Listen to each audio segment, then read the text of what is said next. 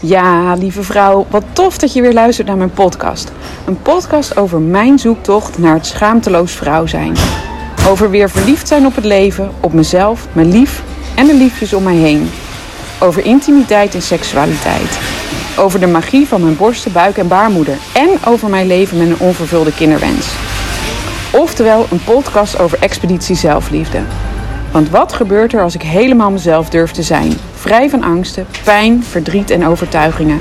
Hoe ziet mijn leven er dan uit? Ik ga hiervoor geen uitdaging uit de weg. Niets is mij te gek, alles is bespreekbaar. Met deze podcast hoop ik jou te inspireren schaamteloos jezelf te zijn. Altijd, in iedere situatie. En vandaag heb ik weer een superleuke vrouw in mijn uitzending. Een dame die mij behoorlijk uitgedaagd heeft. Die mij een pad opgeholpen heeft waarvan ik echt nooit bedacht had hem te bewandelen. Door de mooie gesprekken met haar ben ik nu verliefd op het Joni-eitje. Ga ik anders met mijn borsten om en geniet ik zoveel meer van mijn vrouwelijkheid. En door deze vrouw sta ik nu met regelmaat op het podium om mijn verhaal te delen. Ik volg bij haar de opleiding tot presentatiecoach. En vandaag ga ik in gesprek dus met Miley Schweitzer. En ik heb er onwijs veel zin in.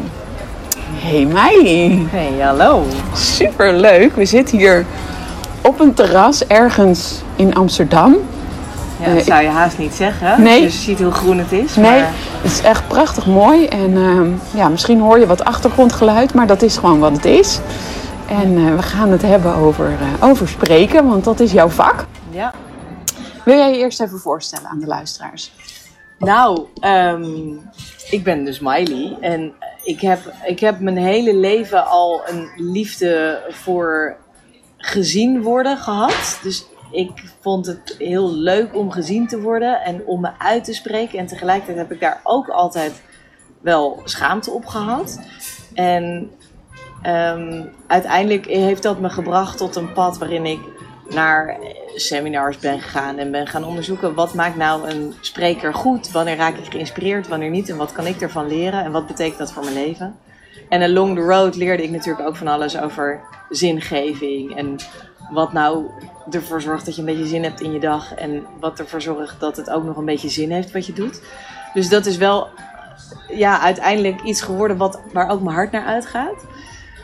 En op dit moment leef ik dat uit in mijn trainingen, waarin ik mensen leer presenteren, leer spreken op een manier die echt vanuit hun hart komt en waarmee ze altijd bijdragen aan de verbinding met de ander. Ja. Omdat ik denk dat daarin alles samenkomt. Dus als het gaat over persoonlijk leiderschap, persoonlijke ontwikkeling, maar ook een zinvol leven, dan begint dat bij je zo uitspreken dat je werkt aan de verbinding met de ander, omdat je daarin betekenis krijgt. Ja, want als we het hebben over. Uh, uh, ik, dacht ook, een toen wij contact hadden met elkaar voor de opleiding, een presentatiecoachopleiding, ga ik dan mensen helpen een, uh, een PowerPoint te maken of zakelijke presentaties te geven. Maar dat, nu ik eenmaal de training volg, denk ik, nou, daar gaat het verre van over, hè? Ja. Nee, als het gaat over presenteren, dan is in, in de kern waar het over gaat, is de kracht herontdekken die het geeft als je jezelf gaat uitspreken. En jezelf uitspreken gaat over wat zijn je verlangens, wat zijn je dromen, wat vind je ergens van, wat is je mening. Of misschien heb je wel geen mening, wat is je gevoel ergens bij. Dat levert allemaal al een bijdrage aan het proces van leven. En zeker die dromen, daar waar, jij, waar je hartslag sneller van gaat kloppen of waarvan jij droomt, ja, daar kun je een verschil gaan maken. Dus dat is wat ik mensen leer. En PowerPoint is over het algemeen de dood in de pot. Dus eh, wij leren mensen vooral zonder PowerPoint te presenteren. Omdat presenteren, ja oké, soms gebeurt het in een zaaltje en heb je daar een digibord. En tuurlijk, een plaatje zegt meer dan duizend woorden. En soms is het best nuttig om een filmpje te laten zien. Maar ja, een podcast inspreken is ook presenteren. Een sollicitatiegesprek is ook presenteren. Een ontmoeting in de rij bij de kassa is ook presenteren. Dus presenteren doen we de hele dag door. In elke ontmoeting.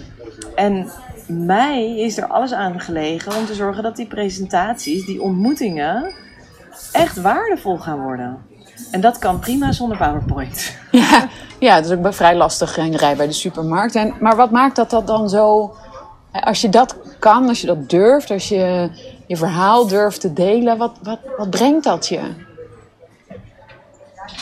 Ja, ik, ik, kan daar natuurlijk ik kan daar allerlei theorieën op loslaten. Ik kan er mijn eigen ervaring op loslaten en ik kan zien wat het gebeurt bij, bij uh, cursisten. En wat ik, wat ik uit mijn eigen ervaring en vanuit cursisten zie, is dat hoe meer je je gaat uitspreken, hoe meer je het gevoel hebt dat je een verschil maakt. En hoe meer je het, verschil, het gevoel hebt dat je een verschil maakt, hoe meer voldoening je ervaart in je leven. En dat zet je ook weer aan om nog meer bewustere keuzes te maken. Dus het zorgt ervoor dat je langzamerhand, in plaats van je terugtrekken en het leven over je heen laten komen, in je eigen persoonlijke leiderschap gaat staan en keuzes gaat maken die voor je werken. En waar je gelukkiger van wordt, waar je meer mee gaat bereiken. Ja, zoiets. Er kwamen nog een heleboel zinnen, maar eigenlijk is dat wel de essentie. Ja. Ja, en toch vinden we dat vaak doodeng. Ja, ja het is, uh, er is uh, in de jaren negentig onderzoek gedaan in Amerika onder heel veel mensen. En uh, in dat onderzoek bleek dat 30% van de mensen, dit waren echt duizenden respondenten, 30% gaf aan serieuze spreekangst te hebben. En dat betekent dat je echt situaties gaat vermijden en dat het je leven gaat beheersen. 40% gaf aan in mindere mate de symptomen van spreekangst te herkennen. Dus dat betekent dat het elke keer weer een klus is om je uit te spreken. Dat betekent dat dat al 70% is van de mensen. Dus 70% van de mensen herkent het dat het lastig is om je uit te spreken. En dat is, dat is ook heel logisch. Hè? Als je bedenkt dat het eh, evolutionair, op het moment dat je uit gaat spreken, kun je buiten de groep geplaatst worden. En dat zorgt ervoor dat je kans op overleving kleiner wordt. Dus het reptiele brein zegt, ja, moet je niet doen. Vervolgens zegt het uh, zoogdierenbrein, dit is een arilexe situatie, moeten we zien te vermijden. En dan zeggen we met het uh, mensenbrein eroverheen van nou, weet je, het valt allemaal wel mee. Maar dat stuk is zoveel minder krachtig dan die twee primaire elementen in je brein. Dus het is heel logisch dat we spreekangst hebben. En tegelijkertijd eeuwig zonde, want het, ja, daarmee onthoud je de wereld, jouw verhaal. En kun je dus niet het, de wereld geven wat je te geven hebt. Uiteindelijk hebben we allemaal waanzinnig veel te geven. Ja. Maar dan moet je het wel durven. Dan moet je wel gaan uitspreken. Ja. Ja. En uitspreken kan in heel veel vormen. Hè? Ik bedoel, de, de opleiding die jij volgt, die heet ook niet voor niks uh, mensen begeleiden bij tevoorschijn komen vanuit de essentie. Dus het gaat ook over uh, kunst maken. Of misschien wil je wel meubels maken. Of misschien wil je muziek maken. Of, maar het, de, in de essentie gaat het over wat in jou moet gezien worden door de wereld. Ja, zodat de wereld ja, er mooier van wordt. En dan de wereld klinkt al wel weer gelijk heel groot. Ja. Um, uh, ik zet het ook vooral in gewoon één op één in contact met elkaar. Met... Zeker, maar daar begint het mee. Ik heb de neiging natuurlijk om vrij snel heel groot te gaan, omdat ik altijd het grotere plaatje zie. Ook omdat er op mijn geboortekaartje stond: Miley, voor een mooiere wereld doe je best. Dus ik heb iets met de wereld. maar die wereld die begint in de één op één ontmoetingen. Ja. En die begint in plekken met aandacht. Zoals het cafeetje waar we nu zitten. Sorry voor alle achtergrondgeluiden voor de luisteraars.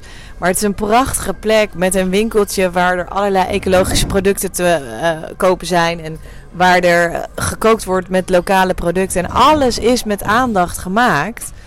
En uiteindelijk, dat is de essentie. Weet je wel, daar waar jij aandacht aan te geven hebt, ga er aandacht aan geven. Zodat het gezien gaat worden. En met die aandacht wordt het één op één mooier, maar wordt de cirkel daaromheen ook mooier en wordt uiteindelijk de wereld mooier. Moet ik wat moet ik daar bijna nog op zeggen? Zou ik denken. nou, kom op met een nieuwe vraag. Nieuwe vraag. Um, ja, want waarom, hè, je vertelde net al, we vinden het eng om te spreken, worden we uit de groep, uh, mogelijk uit de groep gezet. Um, waarom zijn we bang om ons kwetsbaar op te stellen? Ja, nou iedereen heeft natuurlijk uiteindelijk zijn eigen reden waarom we bang zijn. Hè? We, we, we groeien op en in het leven wat we leven, daar komen we allerlei dingen tegen die ons niet helpen. Nice. Dank je. En in, die, in de pijn die we oplopen, in de, in de situatie die we tegenkomen in ons leven, eh, ja, raken we angstig voor kwetsbaarheid.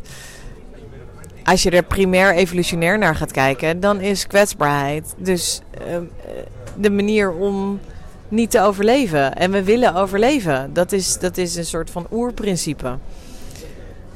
Dus er is dit, deze rare twist in ons hoofd. Dat op het moment dat we kwetsbaar worden, dat we de kans op overleven verkleinen. En dus moeten we niet kwetsbaar zijn.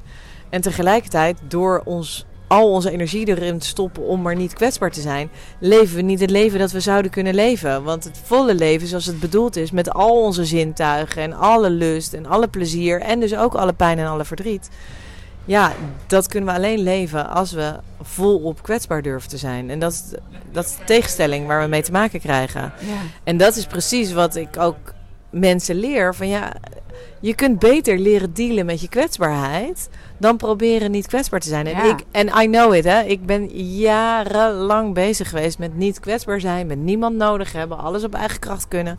En ik weet wat het me gekost heeft. En vooral ook wat ik daardoor gemist heb. En wat het me nu oplevert En wat levert dat ik het op? anders doe. Nou, in ieder geval het gevoel dat ik leef. En dat ik met volle teugen leef. En dat ik elk moment weer als magie ervaar. En dat ik ook helemaal stuk kan gaan in mijn tranen. En dat ik eh, gekwetst word. En dat ik bang... Ik ben vooral... Ik, ken, ik heb een redelijk bang systeem. Dus op het moment dat ik ga voelen dat ik kwetsbaar ben... dan voel ik vooral ook al mijn angsten. Dat is best relaxed. Ja. En tegelijkertijd, doordat ik dat erken, kan ik er dan mee zijn. En dan eh, durf ik eigenlijk uiteindelijk weer meer dan ik daarvoor probeerde te vermijden. Ja, En, en, en hoe doe je dat? Die, die had ik ook op mijn briefje staan. oké. Dus, eh, Ja, het is weer on track. ja. Eh, en hoe doe je wat? Nou ja, als jij, als jij voelt, hè, je, je, je bent behoorlijk getraind in spreken. Je kan, Ja. eh, nou ja, de training is fantastisch.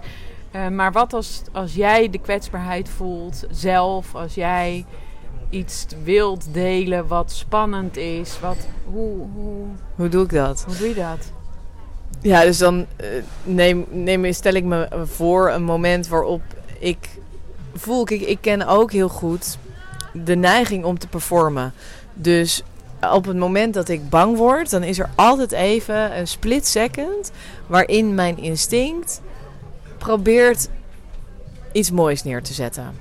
En daar ben ik me steeds vaker bewust van. Dus ik voel dat gebeuren en denk, oh, nu ga ik iets mooier maken dan het is.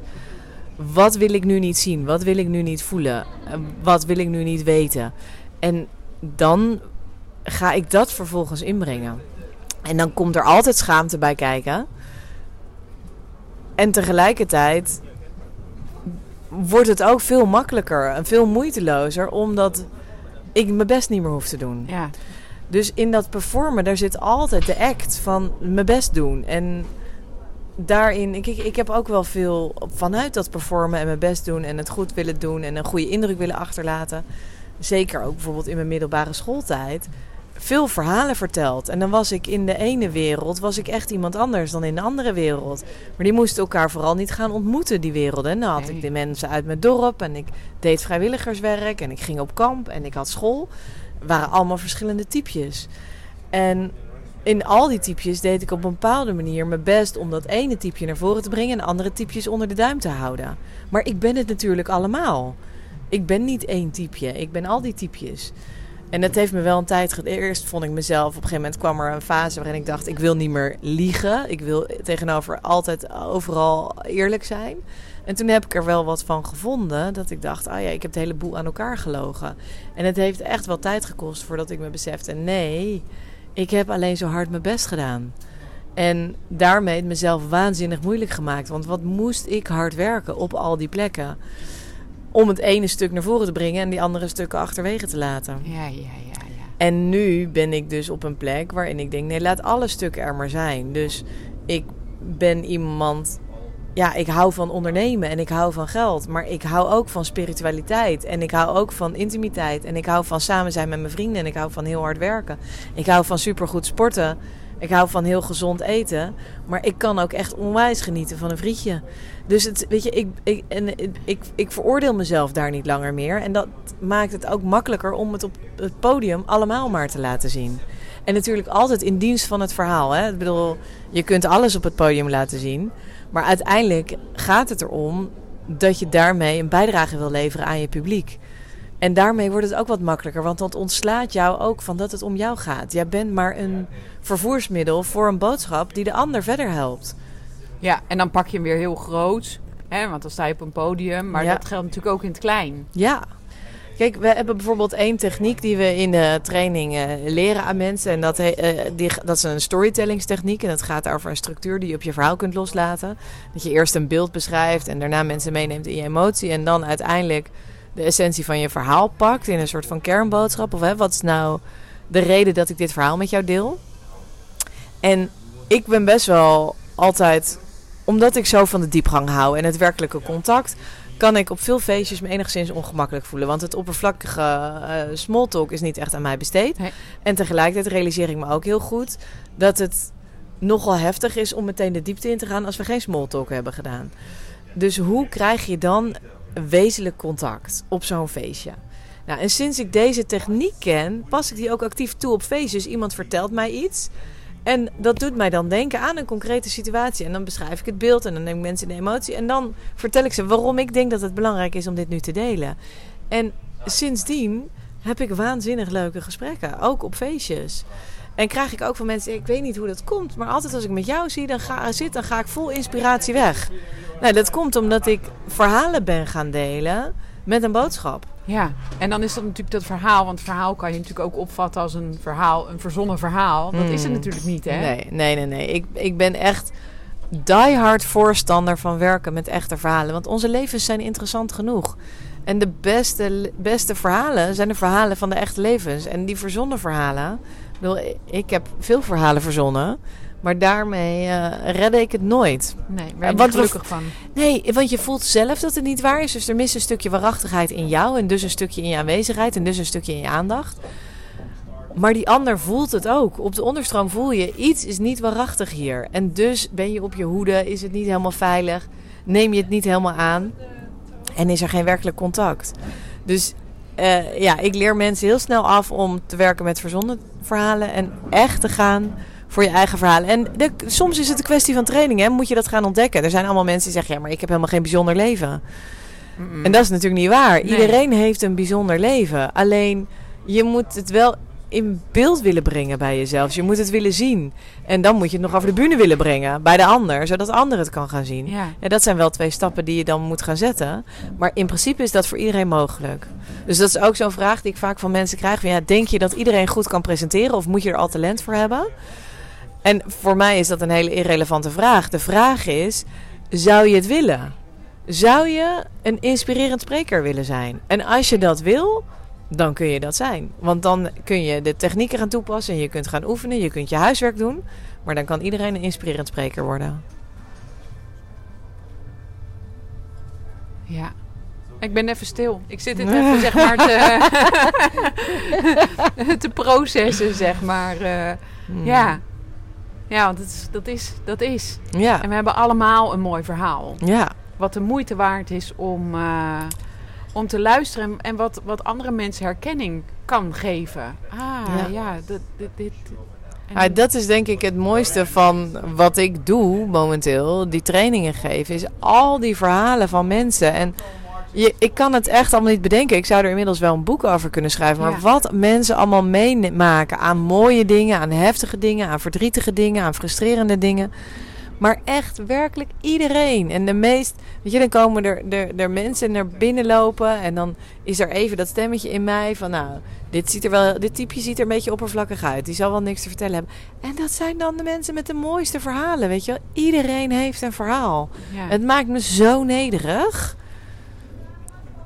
Ja, dat zie je ook in de training terug. Hè? Dat je uh, ook heel snel ja, ga je luisteren naar elkaars verhaal. Ja. Dat je denkt, oh fuck, weet je, ja. heftig. Oh, dan, dan is mijn verhaal nou ja, dat is natuurlijk de andere kant van het verhaal. Het zet ook je eigen verhaal in, in perspectief. In perspectief. Ik bedoel, alles is betrekkelijk. En, en ook als het gaat over verhalen vertellen, je kunt je verhaal ook herschrijven. Ik bedoel, er is een tijd geweest dat ik eh, echt het gevoel had dat, eh, ik, dat ik het moeilijk heb gehad thuis met mijn ouders. En dat mijn ouders veel ruzie maakten en dat ik daaronder heb geleden. Uh, en tegelijkertijd is er een heel ander verhaal, namelijk dat ik een onwijze support heb van mijn ouders, omdat er super veel liefde is en het kunstenaars zijn. En mijn vader mij natuurlijk voor is gegaan in dit vak en mij bewust en onbewust allerlei voeding heeft meegegeven. Uh, en mijn moeder ook. Mijn moeder is een hele wijze vrouw die heel goed kan observeren, heel goed kan luisteren, uh, super intelligent en in alles wat zij daarin doet en deelt, heeft ze mij geïnspireerd. En op hun schouders sta ik. Dat is een ander verhaal. Ja. En het is hetzelfde leven. En ja. ja, het is ook maar net welk verhaal je wil vertellen. Ja. Ja, en, ja, en welk verhaal je, je laat leven Ja. eigenlijk. En, Ja. en wat dat met je doet. Ja. Ja. Want kies je voor het een, dan ben je altijd nou, misschien het slachtoffer. ja. En kies je voor het ander, dan, dan voelt dat veel eh, met dankbaarheid. Ja, nou en dat dankbaarheid, dat is wel iets wat ik momenteel, eh, weet je, elke dag sta ik op en dan voel ik me dankbaar dat ik denk, oh, ik mag weer een dag leven. En ik heb zoveel meegekregen in mijn leven. Ik heb een gezond lichaam. En, ik heb echt wel eh, mijn issues gehad met mijn lijf. En ik heb ook heus wel eh, mijn issues gehad in mijn hoofd. Hè. Ik heb niet voor niks een gigantische burn-out gehad. Maar op dit moment voel ik vooral al, ik heb een gezond lijf. Ik heb een gezond stel hersens. Ik heb gezonde kinderen. Ik heb een geweldige man. Eh, Alles zit mij mee. En met alles wat mij is meegegeven, wat ik mee heb gekregen, heb ik juist daardoor ook zoveel te bieden aan anderen. Want er is gewoon een hele vruchtbare bodem. En ik kan ook in het andere verhaal stappen, waarin ik zeg van, nou ja, ik, eh, ik, heb, ook, eh, ik heb ook mijn verdriet en ik heb ook mijn trauma's. En eh, daar kan ik ook allemaal uit putten. Maar ik, heb, ik ben weg bij het verhaal. Vroeger had ik heel erg zoiets van, je moet echt iets heel heftigs hebben meegemaakt om een verhaal te kunnen delen. Als je niet iets heel heftigs hebt meegemaakt, dan is het verhaal niet de moeite waard. Ja. Ja, en dat is gewoon bullshit. Ja. Dat is gewoon je reinste bullshit. En dat is ook een hele bevrijdende ontdekking. Want dat geeft ook heel veel ruimte om dus te oogsten wat er allemaal wel is. Ja. Ja, je hebt een keuze. Ja. Ja, je hebt altijd een keuze. En je hebt geen keuze op wat er gebeurt in je leven. Nee. Eh, Maar je hebt wel een keuze om hoe je ermee omgaat. Ja, ja. En daarin word ik ook elke dag weer geïnspireerd. Een hele dierbare vriendin van mij, die maakt verschrikkelijke dingen mee momenteel. En zij, nou, zij is waanzinnig hoe zij blijft staan en hoe ze ermee omgaat en hoe, hoe ze de liefde kan blijven stromen. En nou ja, eh, eh, ik kan alleen maar bij haar zijn in een soort van adoratie van oh wauw, dit is leven. Dit is, dit is leven. Alles nemen wat er op je pad komt. En toch alles voluit laten stromen. De liefde, het verdriet, de angst. Eh, en, en, en blijven doorgaan. Ja. Wauw. ja. Dus dat is een, een vraag ook die ik had. Wie, wie inspireert jou? Ah, zij is echt Wie? een mega inspiratiebron op dit moment. Eh, ja, zij, zij, is, zij is een, en een dierbare vriendin. En, eh, en ik hou heel veel van haar. En wat zij doet is ongekend. En ehm, extreem indrukwekkend. En dat leert me ook heel veel, hè? ook zij. Want zij heeft een gigantische verlies gehad. En eh, dat, dat maakt me ook en heel dankbaar voor wat ik heb. Maar ook me realiserend dat eh, het verlies wordt draaglijker als ik maar elke dag dankbaar ben voor wat er wel is. Ja, Weet je, als ik ja. maar met volle teugen elke dag geniet van wat er is. Of het nou mijn werk is, of mijn kinderen, of mijn ouders, of mijn lief. Maar als ik maar elke dag met volle teugen geniet, dan heb ik in ieder geval geen spijt dat ik er te weinig bij aanwezig ben geweest. Dat ik het te weinig aandacht heb gegeven. En dat is ook op zoek naar die pareltjes, hè? Wat jij zelf, Ja. eh, wat ook vaak eh, aan bod komt. eh. ja, wat een huiswerkopdracht is. Ja. Ja, ja, dus dat gaat ook van die gouden momentjes. Ja. Maar goed, even terug naar de inspiratiebronnen. Dus Ja. zij is een gigantische inspiratiebron. En ik heb natuurlijk ook mijn leraren. We hebben een gezamenlijke lerares die, eh, die mij gigantisch inspireert. Dat is echt een soort van mentor die mij inzichten geeft in ja, de fundamentele principes van het leven en van het vrouw zijn en van seksualiteit. En ik heb ook veel gehad aan bijvoorbeeld mijn NLP-leraar. Die heeft mij echt op een pad gezet waarvan, ik, waarvan er echt een hele wereld voor me openging. Waarvan ik altijd voelde dat die er was. Maar waar ik zelf niet echt toegang toe had. Uh, en die deur heeft hij echt geopend. Ik heb heel veel gehad aan mijn opleidingen bij Phoenix die ik heb gedaan. Dat gaat allemaal over persoonlijke ontwikkeling en contact. En... Nou ja, da daarom uh, matchen, klikken wij zo goed ook samen. Uh, je loopt wat op mij voor. Dat is nog een understatement. Maar ja, jij inspireert mij weer in, in het pad dat je loopt. En waar ik een soort van achteraan hobbel. Omdat jij dan weer komt, Riz uh, dit of dat zou ook echt te gek zijn. En uh, kijk hier eens naar. Of dan vertel je weer zo enthousiast. En dan inspireer nou, jij daar mij weer enorm mee. Maar om je blijf, te blijven ontwikkelen ook. Ja. Hè? Nou, maar er is zoveel te leren, weet je wel. Ja. Ik bedoel dat. En elke keer dan heb ik weer een gigantisch mooie training gehad. En dan denk ik, nou, beter dan dit kan het niet worden. En dan blijkt er toch weer een nieuwe leraar te zijn. Dus uh, nou, afgelopen twee jaar heb ik heel veel geleerd weer van een leraar die uh, die, die, als het gaat over systemisch werk en groepsdynamiek en nou ja, ook tientallen boeken geschreven. Maar daar heb ik ook weer zoveel van mogen leren. En nu zit ik helemaal op het tantrapad, leer ik daar weer van alles van. Ja, dus, ook ja. super interessant. Gaan we het Ja. ook misschien nog maar eens een keer over hebben. In een andere, andere podcast. podcast. ja. Is ook veel over te vertellen. En tegelijkertijd heeft het ook heel veel raakvlakken met presenteren. Hè? Dus het is ook dat. Ik bedoel, waar gaat Tantra over? Ja, dat gaat over met volle aandacht leven met alles wat er dan op je pad komt. En op die manier werkelijke intimiteit ontmoeten. En in die intimiteit voel je dan weer dat je leeft. Nou, dat gaat natuurlijk ook over presenteren. Presenteren gaat ook over tevoorschijn komen met alles wat er is. En volle aandacht geven aan die ander. En elkaar ontmoeten op de grens. Ja, Ja. dus dat is wel. eh, eh, er, er zit al van alles wat ik leer in dat tantrawerk. Dat had al vorm in mijn presentatietrainingen. Maar Ja. krijgt nu nog mooier vorm. Zeker, krijgt weer een ander perspectief, nieuwe bedding, krijgt weer een andere draai. Ja. Ja. Ik ben benieuwd. Ik heb nog vier lessen te gaan. Dus ik ben heel benieuwd wat daar En die programma's die zijn al dichtgetimmerd, hè? Oh, dat is jammer. Ja. Nou, jouw creativiteit kennende. ja, ja. Ehm, heb je ook nog iemand dat je zegt, ja, maar die, eh, eh, die eh, als tip voor de luisteraar gaat, die, daar lees ik alle nieuwsbrieven van, of daar lees ik alle posts op social media van, of eh, Hmm. heb jij niet iemand die. Nou, ik ben niet echt. eh, Ik lees eigenlijk niet zo heel veel nieuwsbrieven. Ik ben eh, eh, best wel veel offline aan het werk. En ik overweeg nu om een hapje te gaan nemen. Maar dan ga ik natuurlijk heel erg smakken in die microfoon. dus dat werkt dat natuurlijk is helemaal niet handig. Nee. Nee, ik laat het hapje nog even zitten. Ehm, ik lees dus niet zoveel nieuwsbrieven, omdat ik als ik achter mijn computer zit, dan ben ik meestal echt wel effectief aan het werken, aan het schrijven voor een blog. Of ik ben natuurlijk nu een boek aan het schrijven. Ehm, dus, eh, maar ik heb bijvoorbeeld wel Wouter van Noord, dat is een journalist van het NRC. Die is momenteel een half jaar door Europa aan het rijden met zijn gezin in een camperbusje om Oh. nou ja, te leren over het leven buiten het systeem. En hij heeft zich ook verdiept in kwantumfysica en eh, de kracht van het brein. En, eh, maar heel wetenschappelijk. Dus dat vind ik heel, vind ik heel leuk aan hem. Oké. Het is echt wel een leuke... Ja, het is leuk om hem te volgen. Hij heeft ook een aantal podcasts opgenomen voor het NRC. Eh, Wouter van Noord.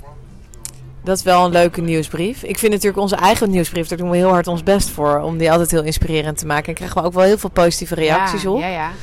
Dus die, eh, die vind ik wel leuk. Maar ja, die, die creëer ik dan zelf. Zijn de moeite waard om te lezen. Ah, Echt waar. ja, dank je. Ehm,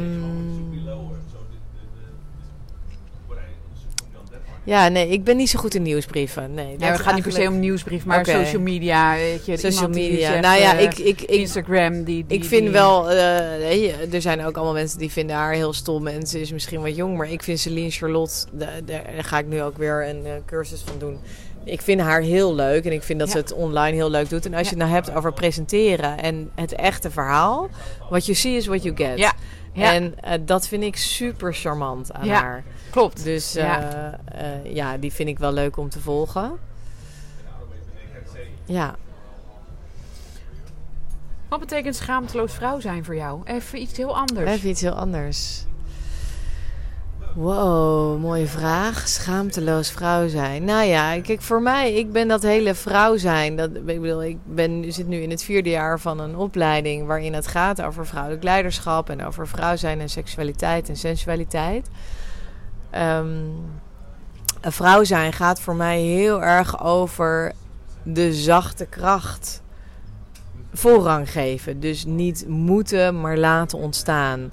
En niet uh, vastzetten, maar in beweging blijven. En niet in een vorm gieten, maar het vloeibaar laten zijn. Het, uh, dat, uh, het veranderlijke. Het, um, het liefde, de ontmoeting, het moment leidend laten zijn. En vanuit daar laten ontstaan, die creatieflow laten ontstaan. Maar het gaat ook over dat ik rokken leuk vind om te dragen. Of dat ik het leuk vind om hakken aan te trekken. Of dat ik het leuk vind om... Ik bedoel, ik ging nooit naar de schoonheidsspecialisten. Iedereen die dat zei, dat vond ik echt... Dat ik dacht, jezus, wat zonde van je geld. Stel je niet zo aan, weet je wel. Ik bedoel... Maar... Uh, en, en nou, dan ben ik dus laatst naar de schoonheidsspecialisten geweest. En dat begon eigenlijk twee jaar geleden met een plekje op mijn neus... waarvan een dermatoloog zei dat ik daar allemaal hele enge crèmes op moest smeren. En het werd alleen maar groter. Dus toen zei iemand, nou, misschien moet je eens naar de schoonheidsspecialisten. En toen ben ik voor het eerst naar een schoonheidsspecialiste geweest. En toen heb ik mijn wenkbrauwen laten verven en mijn wimpers laten verven. En toen dacht ik, oh ja, dit gaat ook wel over vrouw zijn. En dan was ik daar laatst weer en dan gaat ze zo dat epileren. En ze zei, wanneer kom je nou eens een keer voor een lekkere sessie? Ik doe jou altijd alleen maar pijn. dacht ik, oh, dat kan natuurlijk ook nog. Dat is weer een volgende stap. Ja, ja, ja. Dus dat soort dingen. Maar ik, ik woon natuurlijk in een mannenhuis. Hè. Ik heb drie zoons en een mannenkat en een man. En uh, uh, dan, en die vinden van alles, van alles wat dan typisch vrouwelijk is. Dat ik uh, eh, 15 paar schoenen heb en dat dat nog niet genoeg is. En dat ik een hele kledingkast vol kleren heb, maar dat ik toch altijd weer een kledingwinkeltje in wil. En dat ik daar, daar vond, daar heb ik dus heel lang van alles van gevonden en geprobeerd dat te onderdrukken. Maar als het gaat over schaamteloos vrouw zijn, dan gaat het ook over ja. Dat ben ik dus ook. Ja. En ook bijvoorbeeld als het gaat over seksualiteit. En wij worden heel erg opgevoed met beelden over seksualiteit die wel heel erg gaan over het mannelijke perspectief op seksualiteit. Ja. En de man pleasen. En dat ik mag ontdekken wat ik lekker vind. En dat ik daarom mag vragen of dat ik dat mag leven. Dat gaat ook wel over schaamteloos vrouw zijn. Zeker, ja, Ja. enorm. Beetje uitgebreid antwoord. Mooi antwoord. Dank je. Ja, mooi antwoord. Ja. Ehm, ik heb er nog twee. Mhm. Waarin kan jij jezelf verliezen? Mhm. Waarin niet? Ehm, ik kan mezelf in alles verliezen waar ik enthousiast over word. En ik word vrij makkelijk enthousiast. Dus ik kan bijvoorbeeld dan een documentaire kijken over eh, fruit en groenten. En hoe we daar eh, dankbaar voor kunnen zijn dat het groeit. En dat zij echt graag hun fruit willen offeren voor ons. Als we het maar met aandacht eten en met bewustzijn. En dat we dan niet in de supermarkt daar allemaal soort van gedachteloos dat in ons karretje moeten gooien. En dan kan ik daar echt in doorslaan. Dat ik dan mezelf betrap dat ik een paprika ga aaien en heel rustig in het mandje leg. En dan denk ik, nou Miley, kom op, weet je wel. Dit is ook een beetje over de top. Dan heb ik mezelf weer even verloren in zo'n soort verhaal. Ehm, ik kan mezelf ook verliezen in een goed boek. Dat vind ik echt heerlijk. Dus als ik echt een goed boek heb, dan kan ik best wel gewoon twee dagen uitchecken en in één keer dat boek uitlezen. Ehm, maar ik kan me ook verliezen in bijvoorbeeld eh, een collage maken of zo. Oh dat ja, gun ik heerlijk. mezelf te weinig. Ja, herkenbaar. Maar dat vind ik wel, als ik daar dan eenmaal aan. Als ik dan eindelijk al die ruimte heb gecreëerd en een kaarsje heb aangestoken en mijn cacao heb klaargemaakt. En dan ga ik knippen en plakken. Nou, dan ben ik zo drie, vier uur verder. Ja, fijn. En dat vind ik echt wel zalen. Ja, En ik kan me ook verliezen in kennis vergaren, in training. Ik heb natuurlijk gewoon, ik ben wel gewoon een trainingsjunkie. Ik ben Mhm. wel verslaafd aan ontwikkeling. Mhm. En eh, eh, als ik, ik zat, ik, we kwamen terug van de afgelopen acht dagen opleiding. En ik zat in het vliegtuig. En ja, dan komt er ook even vliegschaamte langs. En denk ik, ja, moet je ook echt niet willen met al die rijen op Schiphol. Dat is echt een goede reden om alleen maar te gaan vliegen als je de oceaan wil oversteken. Maar goed, ik zat daar en Je ik zat ging, toch. ik ging opschrijven van, goh, wat heb ik eigenlijk gedaan dit jaar? En toen, en ik heb nog een paar dingen te gaan en we hebben nog een half jaar. Maar in totaal heb ik dan iets van tien verschillende soorten opleidingen gedaan.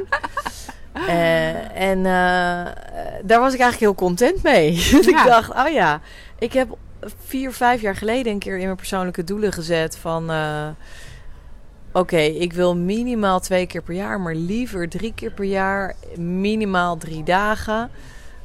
iets doen wat te maken heeft met mijn persoonlijke ontwikkeling.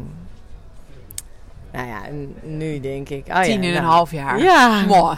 ja dat, dat, dat doe je goed. En het is Dus- gaaf, hè? Ja, Ja, ik dus vind het ook dat gaaf. is wel eh, dat ik denk, ja.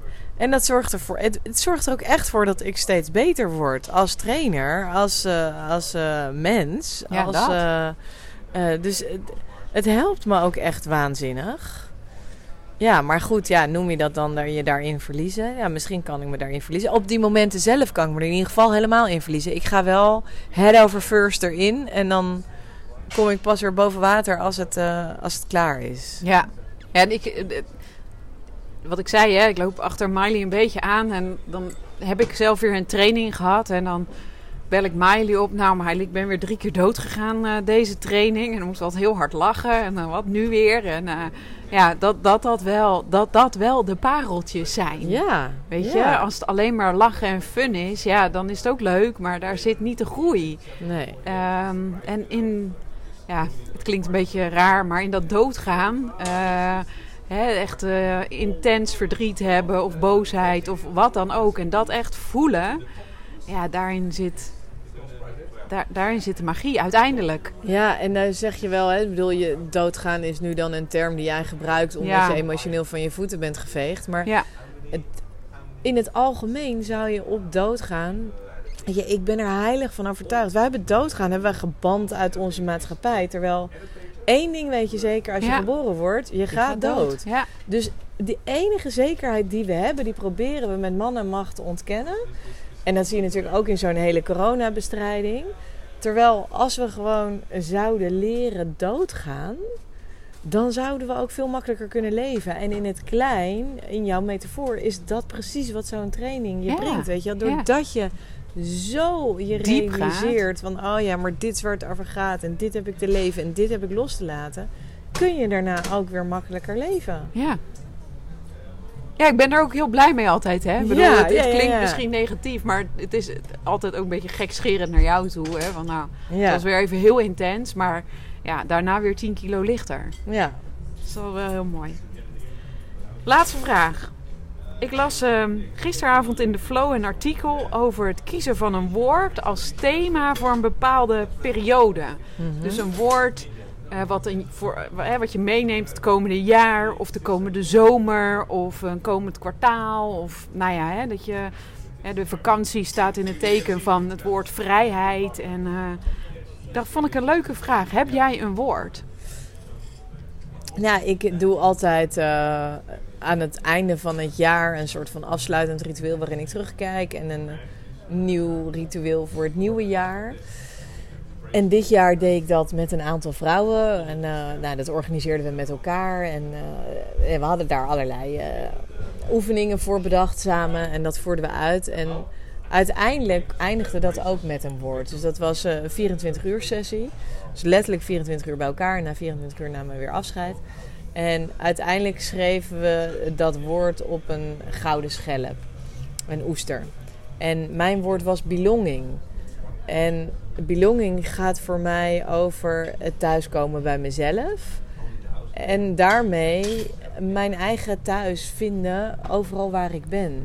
En waar ben ik dan onderdeel van? En wat heb ik dan te doen? En waar heb ik me dan toe te verhouden? Dus belonging gaat echt over, ja, waar behoor ik toe? En dat gaat over aannemen waar ik vandaan kom, hè? mijn ouders en mijn gezin. En, maar ook wel echt, wat, wa- waar haal ik mijn voeding uit? Dus zo'n vrouwengroep, daar, daar ben ik dan ook echt onderdeel van. En tegelijkertijd, eh, ja, dus bijvoorbeeld ook, ik heb al, al eh, meer dan twintig jaar een hele dierbare vriendengroep. En we- hè, in zo'n 20 jaar, net als in een normale relatie, je hebt natuurlijk allemaal je eigen reis. En Ja. je begint samen en wij hebben een groot gemeenschappelijk goed, waarin we ooit vrijwilliger waren en zomerkampen begeleiden. En daar zit een normen- en waardestructuur achter die we delen. Dus er is veel common ground. En toch hebben we daarin onze eigen pad te bewandelen. En werd ik bijvoorbeeld steeds spiritueler. Ben ik gestopt met alcohol drinken. Eh, eh, ja, ging ik veel meer in de yoga en in de gezondheid en in het bewustzijnsontwikkeling. En heb ik wel eens momenten gehad waarin ik het gevoel had... mag ik dan nog steeds onderdeel zijn van deze groep... als ik eigenlijk dingen zo anders doe dan we deden? Of als ik anderen niet die beweging zie maken? En wat ik echt heb ontdekt dit jaar is... ze houden van mij. Onvoorwaardelijk mag ik zijn wie ik ben... En kan ik nog steeds onderdeel zijn van die groep. Eh, ondanks het feit dat ik daarin dus dingen anders doe. En dat dat gewoon geaccepteerd wordt. Ja. Eh, waarbij ik natuurlijk ook volledig accepteer dat zij zijn wie ze zijn Tuurlijk. en doen wat ze Ja. doen. Want ik, ik hou tot over mijn oren van deze mensen. Eh, dus ook daar weer een soort van thuis weten. En ook andere mensen vinden die wel voeding geven aan dat stuk wat ik dan daar niet vind. En dat is ook belonging. Maar ook belonging als in met Evelien en Suzanne, met wie ik dat bedrijf run. Dat wij met z'n drieën echt samen iets in de wereld aan het zetten zijn. En dat ik niet nog stiekem een achterdeurtje heb met... Ja, als het uit elkaar valt, dan heb ik nog wel een backup plan. Nee, ik heb geen backup plan meer. Dit is het. En ehm, dat is ook belonging. Gewoon hier zijn met alles wat er is, zonder backup plan. Omdat het goed is, zoals het is. Ja. Ja, Mooi. ja. Dankjewel. Nou, Dankjewel. Wauw. dankjewel voor je vragen. Ja, graag gedaan. Nou, Ik vond het echt weer, eh, ja, ik hang aan je lippen, maar dat gebeurt wel eens vaker. Ehm, ik heb ervan genoten, ik vond het fijn. En ehm, ik hoop jij ook. Ik vond het heel leuk. Ik heb wel het idee dat, ik, dat, er, dat we heel veel zijtakjes niet genomen hebben. Nee. Maar dat is ook een van de dingen die ik mensen leer is... durf onvolledig te zijn. Ja. Hè? Dan komt het uiteindelijk wel goed. Dus dat, het voelt onvolledig. Maar tegelijkertijd hebben we allemaal mooie dingen besproken. Dus eh, daar vertrouw ik dan op. En dat houdt dan ook de weg nog een beetje open. Dat, dat Voor- er nog meer podcasts kunnen komen. Precies. vind ik dus ook. ehm, Vind ik ook. ja, Dankjewel. dankjewel. Superleuk. Yes. En dankjewel voor het luisteren. Mocht je nou vragen hebben aan Miley, vragen hebben aan mij, vragen over de opleiding, de trainingen die zij geven, ehm, volg Spietje. Ja, we hebben net wel een hele leuke boekenlijst online gezet. Dus dat is misschien nog leuk om naartoe te gaan. Dat staat ergens. op Ja, de website. Ergens op de website staat een Ja. hele leuke lijst met boeken die echt aanraders zijn. Die voor mij heel veel impact hebben gehad. Cool, gaan we naar kijken. Ja, Dankjewel. Dank voor het luisteren en tot de volgende keer. Doeg! doeg!